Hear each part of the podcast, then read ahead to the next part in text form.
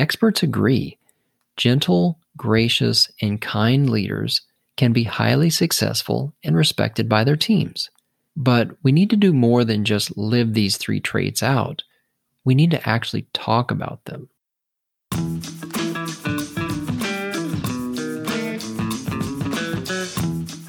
Welcome to the Connect, Mobilize, Deliver podcast, where it's all about connecting people, mobilizing them for action, and delivering results.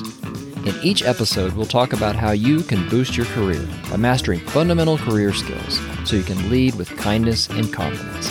Thanks for listening. I'm your host, Greg Herrod. Welcome to another episode of Connect, Mobilize, Deliver. It's good to be here with you today. Thank you for listening. Today, we're going to talk about how to be a better leader using three awkward words. Great leaders do things others are afraid to do. For example, those who embrace these three awkward words others typically don't use will distinguish themselves in their organization. What are these three awkward words leaders need to embrace? Well, let's just say most people might expect to find them on the resume of a grandparent, not a business leader. When you hear these three words, what images appear in your mind? Gentle, gracious, and kind. Do images of your workplace and your boss and your coworkers fill your mind? Or do you have thoughts of home and family time with your parents, your grandpa, your grandma, and those you love? If you're like most people, these terms seem appropriate in our personal lives because for many of us, this type of language is part of our vocabulary because of our faith, maybe. They're common words that we use in a place of worship. But in the workplace, these three words, gentle, gracious, and kind, they're not commonly used, and they seem awkward. We don't tend to include them in our conversations with our teammates, and most of us don't embrace these three words, and we don't intentionally make them a regular part of our discussion as leaders. And this creates an opportunity for those of us who want to make a difference in the lives of our teammates, for those who want to lead with kindness and confidence. We can distinguish ourselves as leaders as we step out of our comfort zone and we embrace these three words. It may seem awkward at first, so prepare yourself, but don't let that stop you. The results will be worth the discomfort. Trust me. Better yet, don't just trust me, trust some other experts on this topic too, because the experts agree. Let's start with gentle. Gentle is defined by the Merriam-Webster Dictionary, for example, as free from harshness, sternness, or violence. I hope we would all agree that as a great leader, we should not use harshness, definitely not violence, to motivate people. Michael Hyatt, you've probably heard of him. He's a best-selling author. He's a leadership expert. He would add fear as another tactic leaders must avoid. In the place of fear, he actually recommends gentleness. He said this in a blog post. I'll put the link to it in the show notes. The blog post is How to Lead with Gentleness, Not Fear. Here's his quote. Instead of fear-based tactics, mature leaders use gentle power. He also describes three tools leaders can use to put gentleness into action. The first tool is courtesy. Treat others the way you want to be treated. This is a rare behavior in an increasingly impolite culture. The second tool is candor.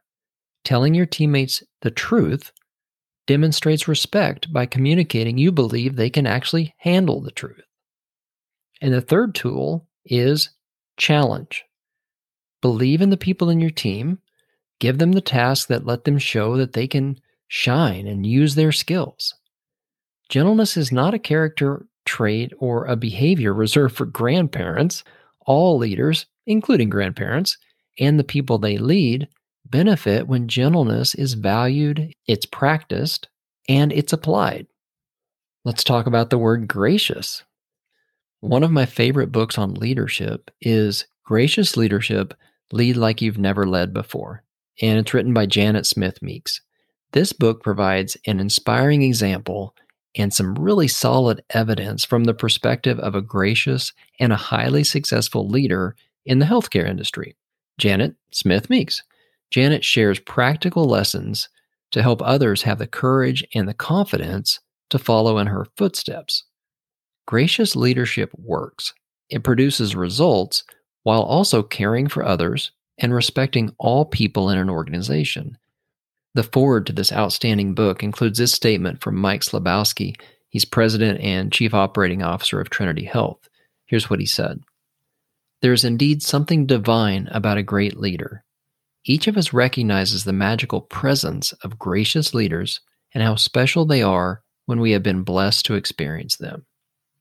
I've written some posts about the resources that Janet offers. One is called Can a Kind Leader Be Successful? I'll also put that in the show notes. But I really encourage you to take advantage of her wisdom through those resources and subscribe to her blog too. She models gentle behavior.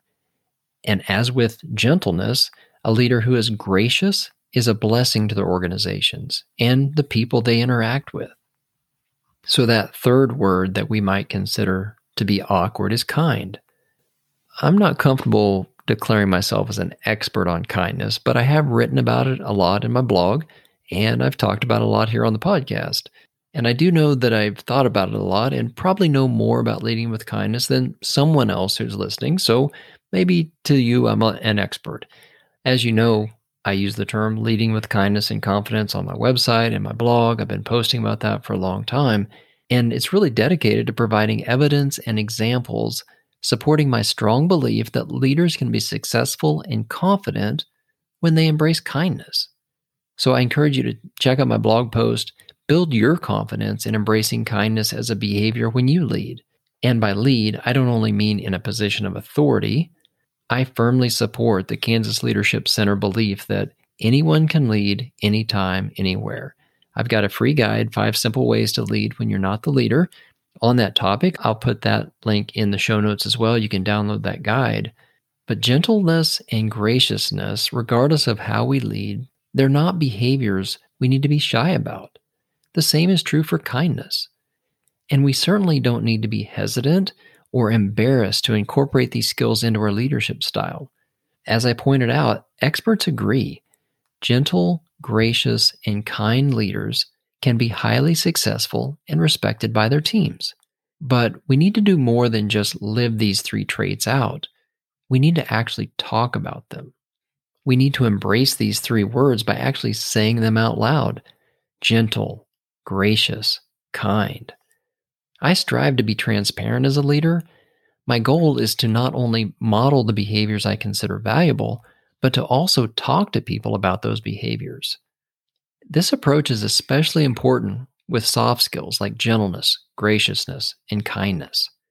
It's not enough to simply let people see us being gentle and gracious and kind. To help others develop as leaders, we need to talk about what we are doing and why we're doing it. We need to use the words gentle, gracious, kind as we mentor developing leaders. These words and others like them need to be included in our hard conversations with our peers. We need to embrace these 3 words and many others like them. That will increase our impact on the lives of the people we lead. As we include words like those, like gentle, gracious, and kind in our working vocabulary, other similar words will naturally be added too. Words like caring, respect, honor, dignity. They'll find their way into our discussions as well. These words will become common with leaders in your organization as they hear you use them with confidence. Then over time, the values these words bring with them, they'll influence strategies and communications, and then gradually, or maybe quickly, the culture of your organization is influenced for good. Let's take a lesson from the diversity, equity, and inclusion movement, the DEI movement, because if your organization has a diversity, equity, and inclusion program, and I certainly hope it does, think about how those 3 words are becoming more common in the conversations you're having. Of course, just saying those words, diversity, equity, and inclusion, that's not enough, but it is a good start. With time and focused effort, the people's lives are positively impacted through initiatives started with conversations that include the words. The same is true for gentleness, graciousness, and kindness. Saying these words out loud can be the first step of an important journey to help create a much better culture in your organization. So, how can we get started? Well, try these scripts as a starter to embrace these 3 words and incorporate gentle, gracious, and kind into your normal conversations. Here's how you can use gentle when you're meeting with your mentor. Here's what you might say. I'm struggling to be gentle but firm with my team when they aren't meeting their commitments. How do you keep from being harsh with your team when they're struggling? Or maybe you're the mentor. You could work the word gracious into your conversation like this. You're talking with your mentee, and you might say, it sounds like you're going to get some hard questions during this presentation. Have you thought about how to prepare yourself to be gracious when you get challenged?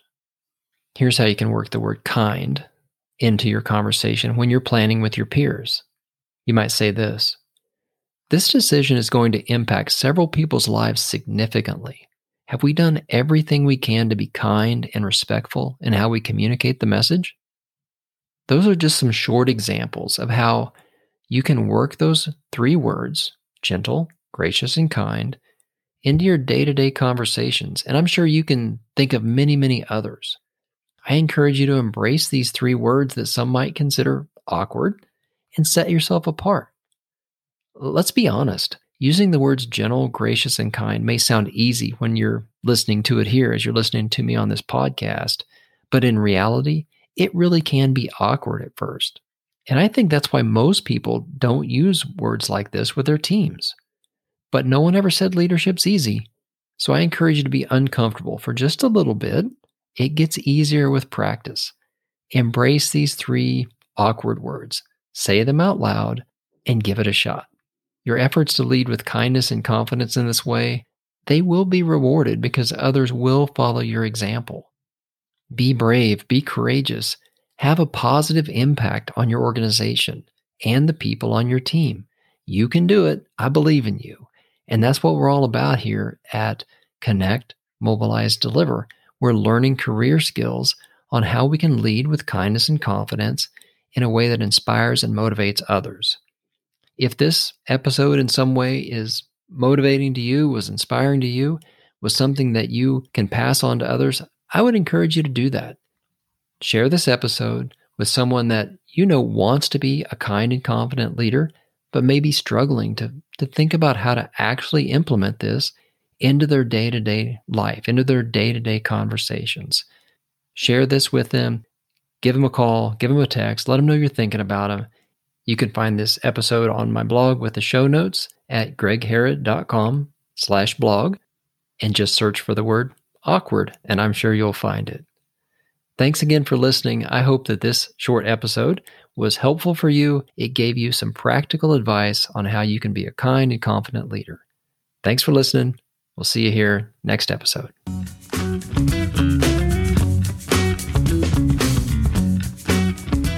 Thanks for listening to the Connect, Mobilize, Deliver podcast at gregherrod.com or on your favorite podcast app.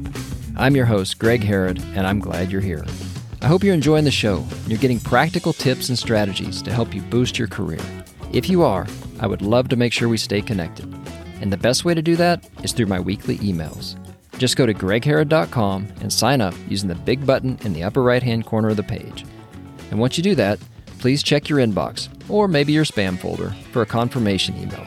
With one click in that confirmation email, you'll have instant access to email me directly. That's an important step in the process, because if you don't confirm you want my emails, I won't send you any. The last thing I want to be doing is sending spam. But once you click the button to confirm, we are directly connected. I read every email, and I'll do my best to respond soon. You can send me your thoughts on what you want to hear on the podcast. Tell me how I can make it even more beneficial for you and other listeners. I absolutely want to hear what you have to say. So go to gregherrod.com, click the Get My Weekly Emails button so we can stay connected. Thanks so much. That's it for this week's episode. I'll see you back here next week. Same time, same place. Until then, let's both keep leading with kindness and confidence.